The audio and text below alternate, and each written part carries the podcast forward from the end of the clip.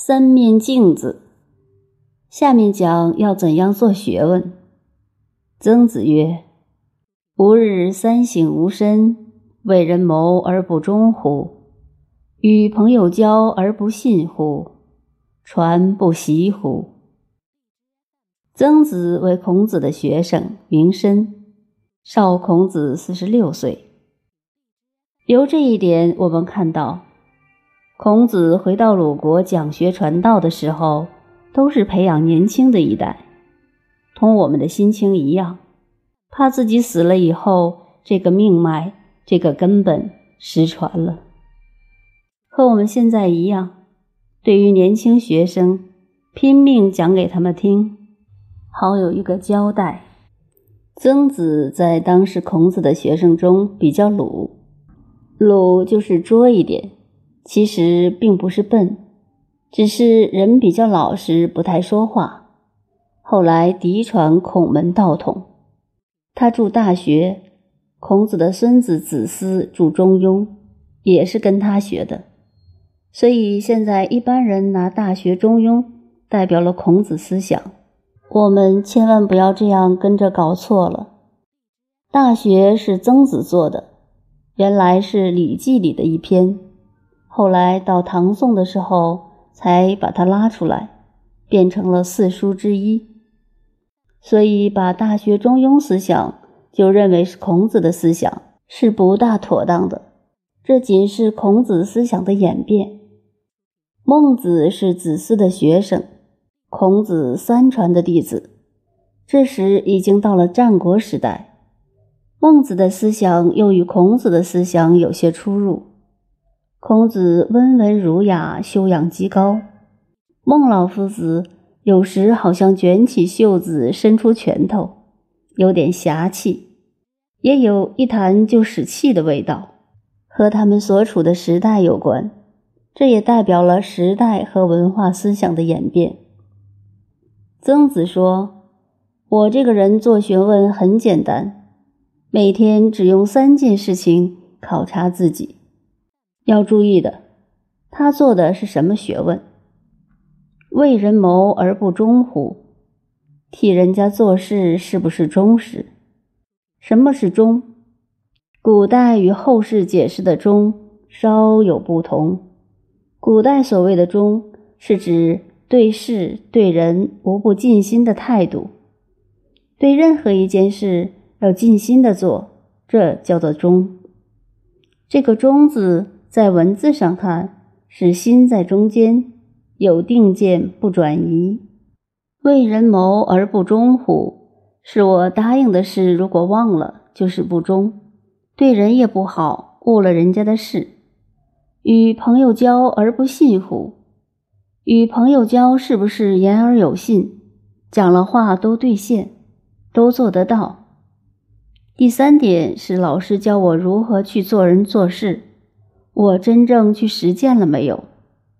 曾子说：我只有这3点。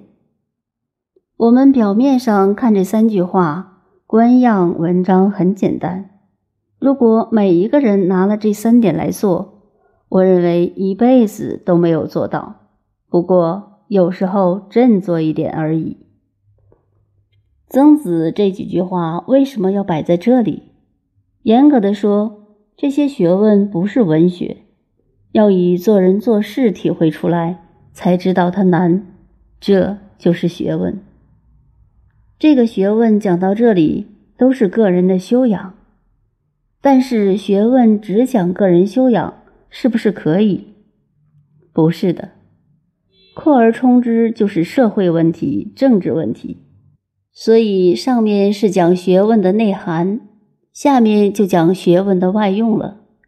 引用孔子的话，子曰：道千乘之国，敬事而信，节用而爱人，使民以时。这道是领导的导，换句话就是孔子也教我们领导之德，领导的修养，以领导千乘之国。讲到国字，研究中国文化便要注意，看到秦汉以前古书里的国字，很多学者都容易产生很大的误解，比如老子曾说小国寡民，讲老子的思想就讲小国的政治。在民国初年，又有人将无政府主义与老子思想拉在一起。要知道，秦汉以上到汉代初期的国字不是现在的国家观念，那个时期的国字、邦字都是地方政治单位的名称。所谓诸侯救国，就是中央政府下一个命令，要这些地方官、诸侯各自回自己的岗位封地去。那时地方单位有千乘之国、百乘之国。千乘之国用现在的观念比方总是不伦不类，还是不做比方的好。乘古代以战车、壮丁、田赋等合在一起计算的，汉唐以来有很多考证注解，不必多说。换句话说，领导一个大国家或者领导一个单位，乃至领导地方的政治，要敬事而信，这是很难的。敬事，对一件事认真作为敬事，一项职务宁可不接受，既接受了就要认真去做。现在就有许多地方、许多人不敬其事的。至于而信，是使下面的人绝对信服，争取下面的信，如何得到信，就要敬其事。说了的话一定要兑现。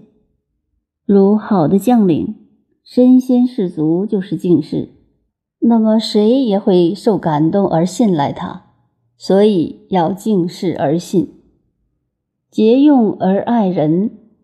节用指经济政策的措施，对经济要能够节省，是经济原则。节用是为什么呢？不是为我，而是为爱人。第三点，使民以时。用人时应该把握时间，这个时很重要。在军事思想方面来讲，包括很大，所以《孙子兵法》讲时讲事，也有用事之道。对人在道德上要知道时，比如部下生重病，你不去慰问，反责备他不来上班，这就是不爱人，使民不以时了。所以使民以时，是用人要在时间上恰到好处。这样部署都听你指挥，乃至全国老百姓自然跟你走，这是道德的修养，也就是学问。这些话不但是孔子教育门人做学问的道理，同时也是孔子当时针对社会人情的弊病而指点的。我们只要研究春秋战国时代的史料，为什么那个时代是那么的紊乱，便可了然于心了。